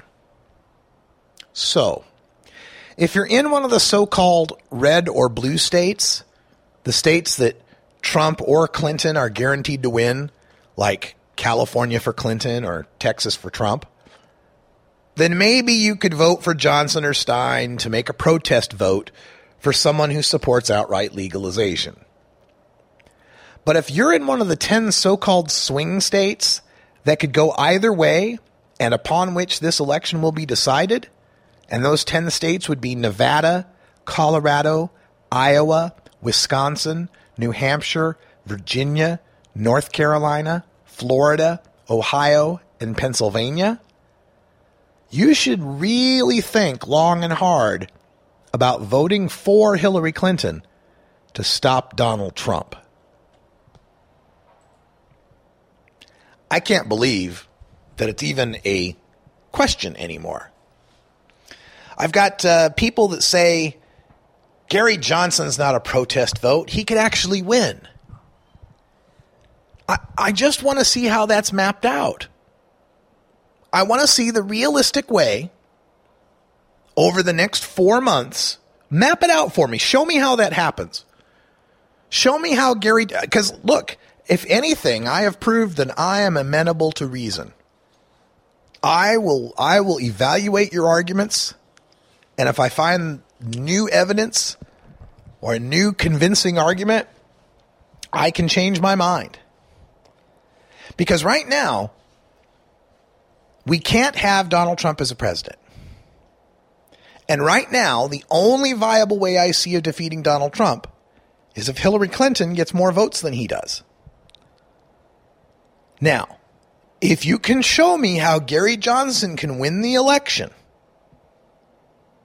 if you can show me that, and that it's it's a likelihood of it occurring, that's a greater likelihood of the path by which Hillary Clinton wins the election.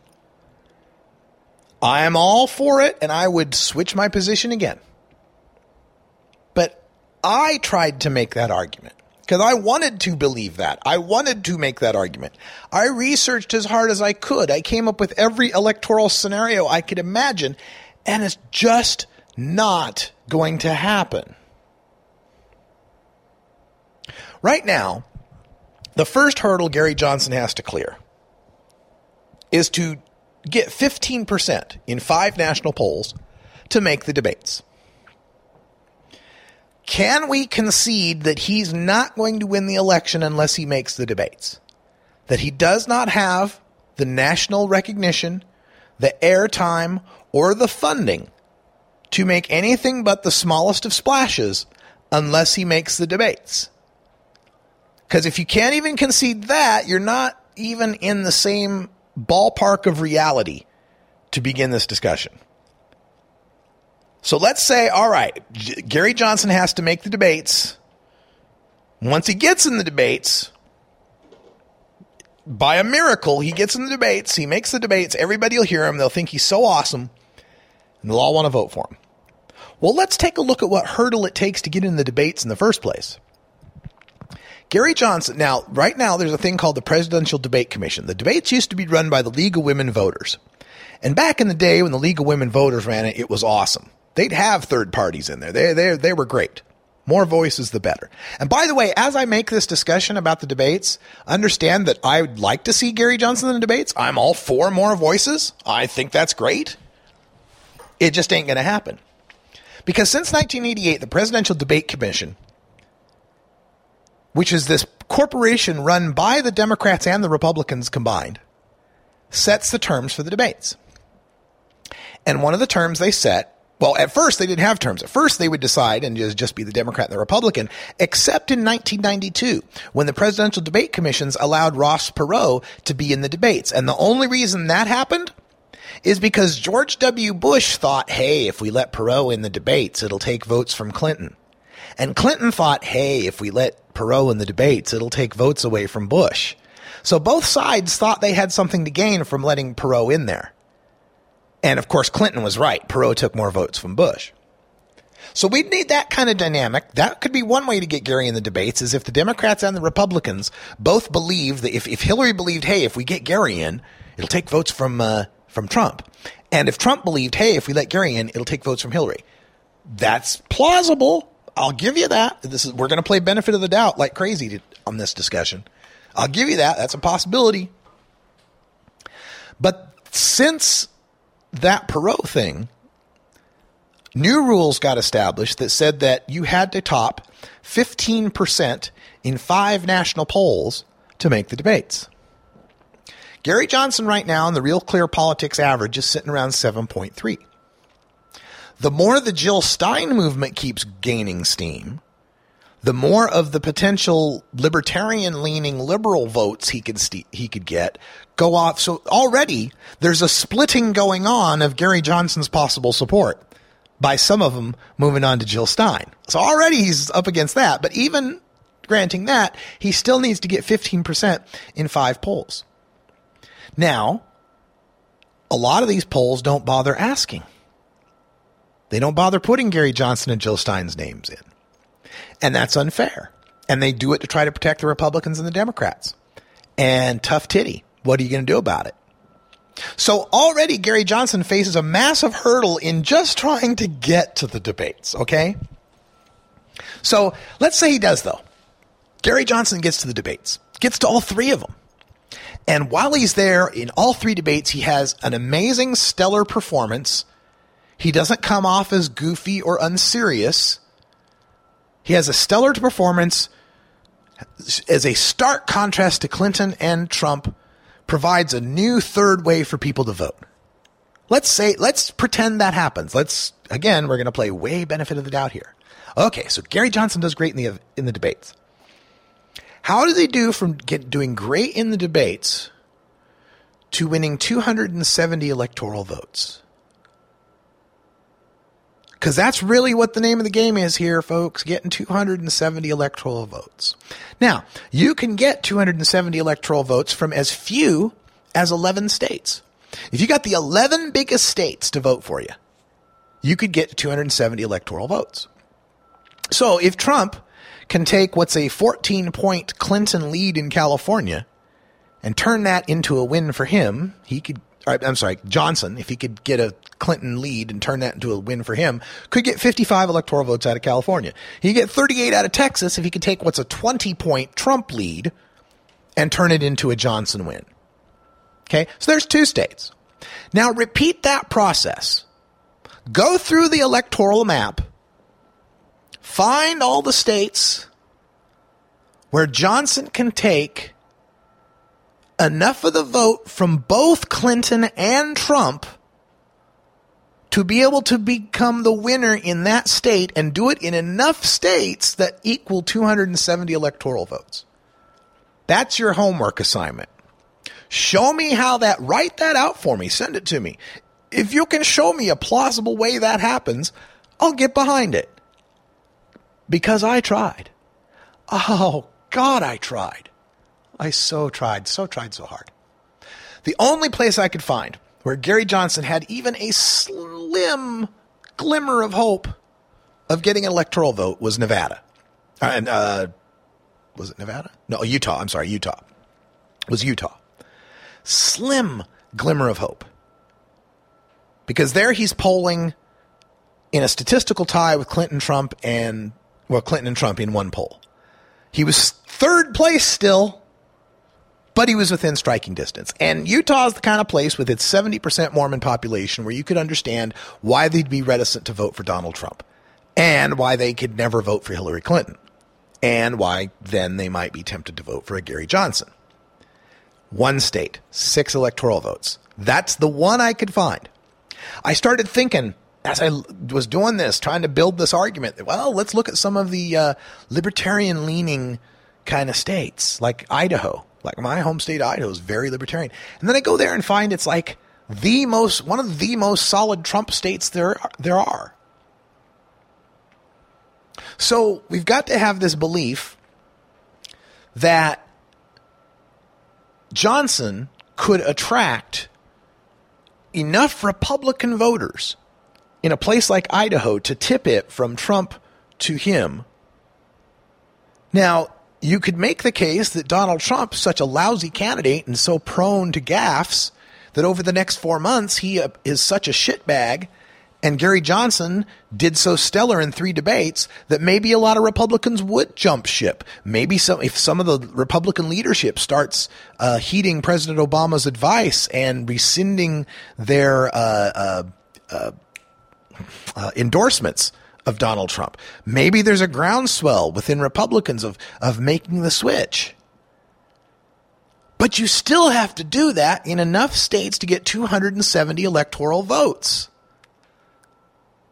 even with mainstream, well known, party funded Republicans in 2008 and 2012 in John McCain, a war hero, and Mitt Romney, a billionaire. Even in that, a, a successful billionaire, we should say, who doesn't rip people off.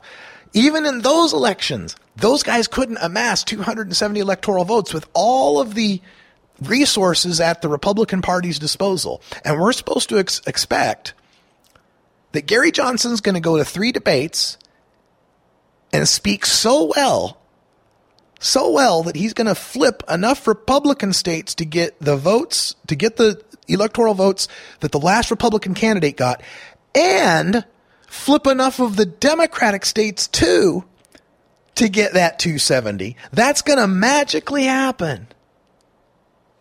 Yeah. Okay. Well, I'm going to talk a little bit about that when we come back from break. Because as I got to, this is what really tipped me in making my change, in making my thought process change, was how could I defend voting for I 502 in Washington state, but not vote for Hillary Clinton in the, in the election? I began to see how my thinking was becoming way too magical. So when we come back, I'm going to outlaw or outlaw outline. I'm going to outline the seven different flaws of magical thinking between true legalizers and true progressives. This is the Russ Belville Show on CannabisRadio.com.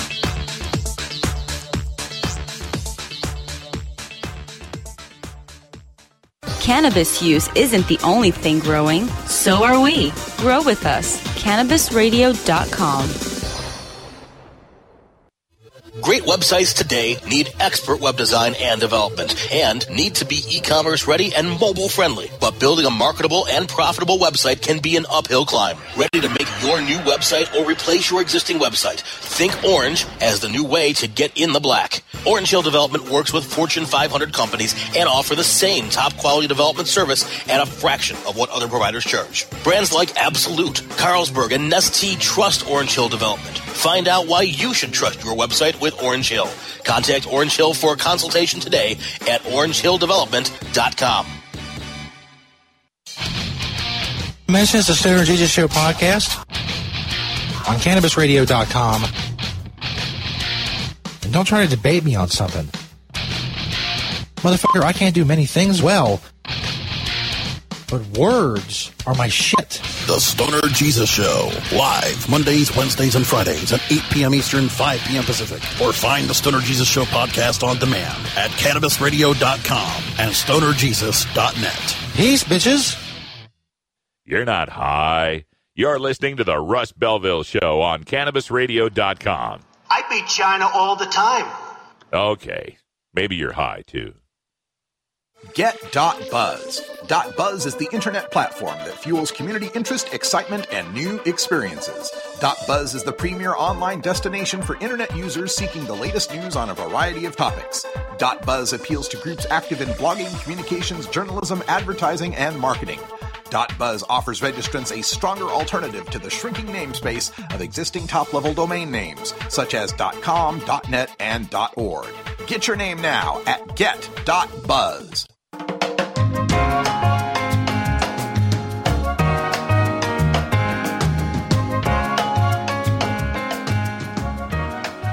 Hello, Mr. Man. Hi. I'm doing. I'm. I'm working. I'm sorry. No food till this is done. This is the Russ Belville Show on CannabisRadio.com.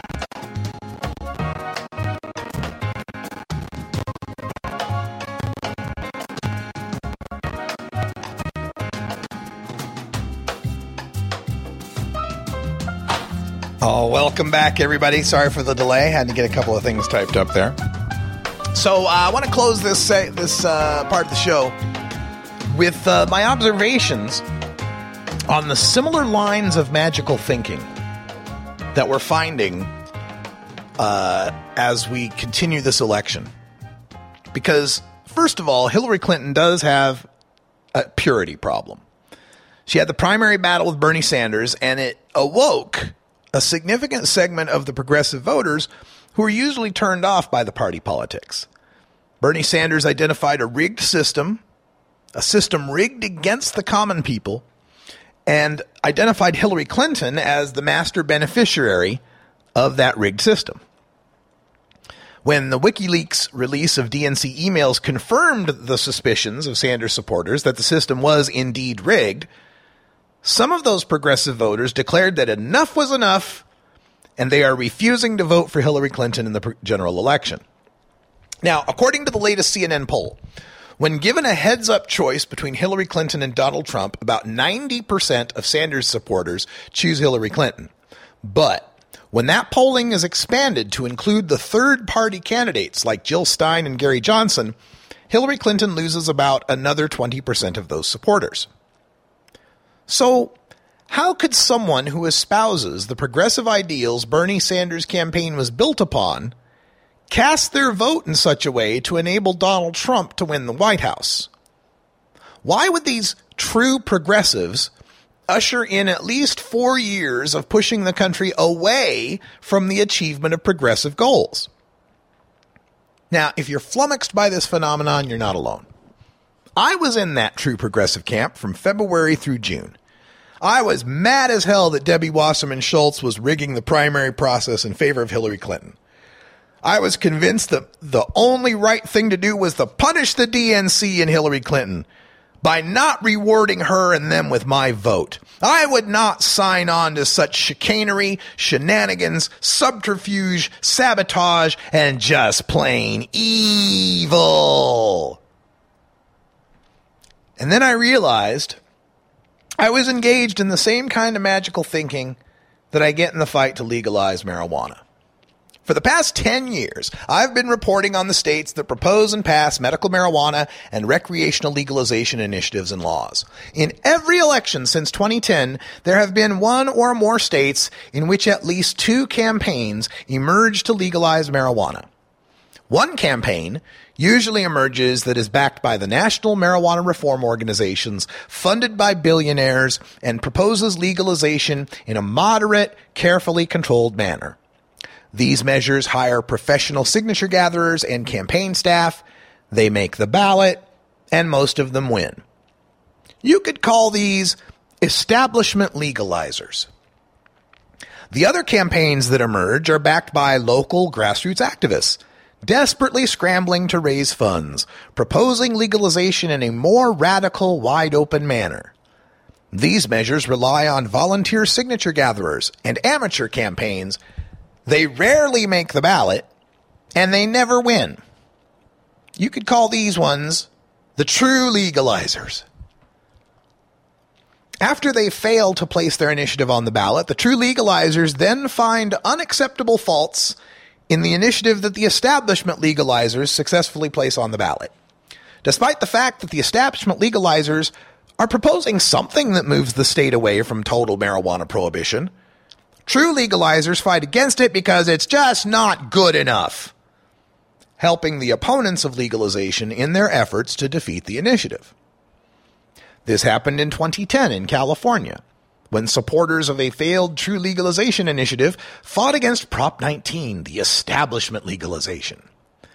In Washington in 2012, there was a very visible No on I 502 campaign with many supporters of a more progressive failed initiative backing it. Now, in 2016, proponents of failed measures in California, Arizona, and Massachusetts are rebelling against the legalization initiatives there. What is it that makes true legalizers and true progressives fight against their own self interest? Well, here are some of the magical thinking arguments that are similar between the true legalizers and the true progressives. The first ones I call if onlys. If only, if only. These are the forecasts that are predicated on scenarios that ignore mathematical probability and historical precedent. From true legalizers, it comes in the form of, well, if only all our Facebook followers and our volunteer signature gatherers collected and turned in 10 signature sheets each, we'd easily make the ballot. In the form of true progressives, it's if only everybody who hates Clinton and Trump votes third party, that third party would win the election. If only. Another magical thought is the magic bullets. These are the beliefs that a single transformative moment changes everything completely. We don't need to pay attention to the past or history or, or math or anything like that because this is completely different. And there'll be this fantastic thing that happens that changes everything. With true legalizers, it comes in the form of, well, when the people finally read our true legalization, they'll see that it's superior and they'll reject the establishment legalization. From the true progressives, it's the form of, well, when they when they finally see the third party in the debates, they'll see that they're superior and everybody will reject the establishment candidates. Then there are the pies in the sky. These are the arguments that are long on lofty and grandiose ideals, but short on the concrete details that form an actual plan. From true legalizers, it comes in the form of, well, once we make the ballot, enough donations will then flow in that we can advertise for our campaign.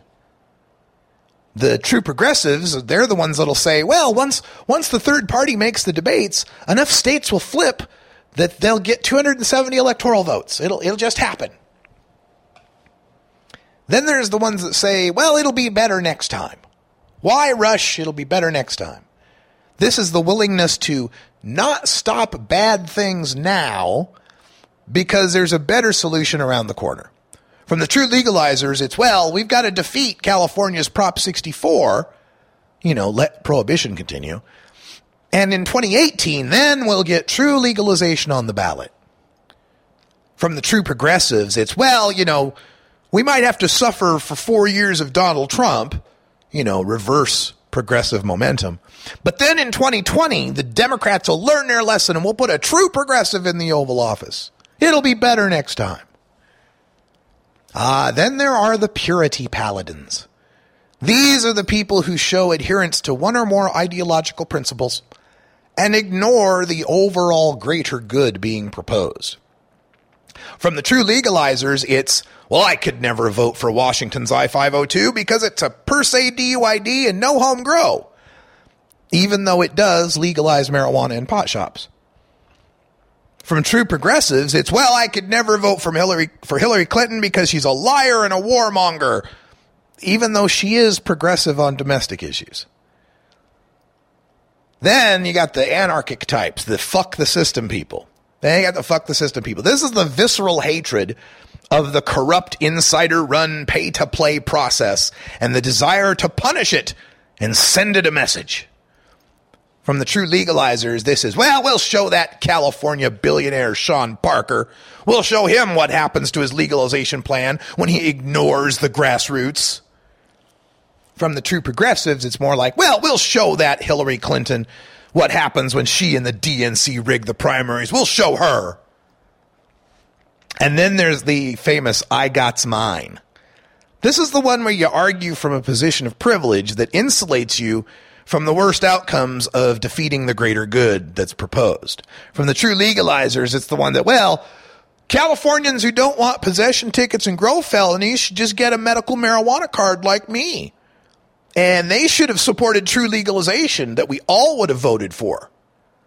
From the true progressives, it's more like, well, blacks, gays, women, Muslims, and immigrants who don't want a bigot in the White House should just ride out the next four years like me. And they shouldn't have supported the true progressive. They should have supported the true progressive we could have all gotten behind. Then there's the uh, cartoon villain thinking.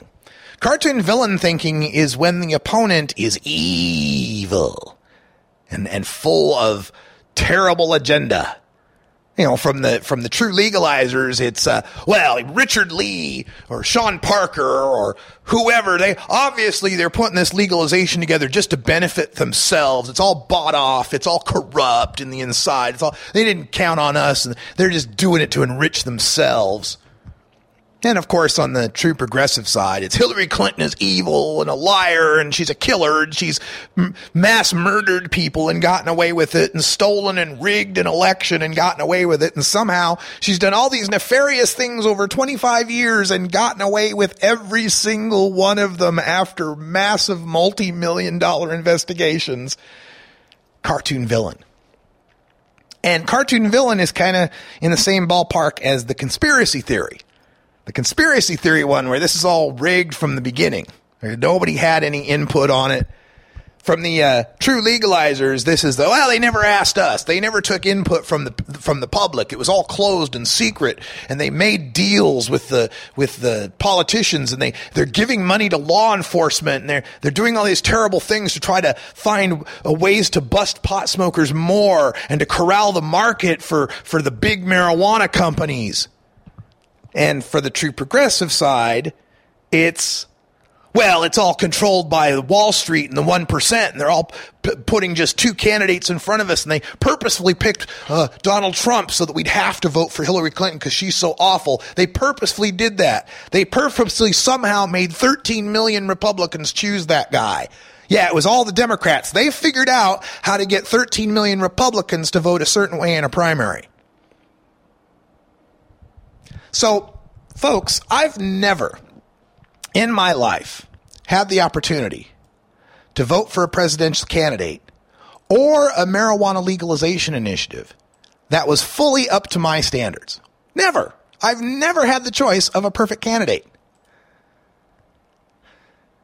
But reality dictates that when you're in the voting booth, you can get you can vote to get some of what you want or you can vote to get a lot of what you don't want.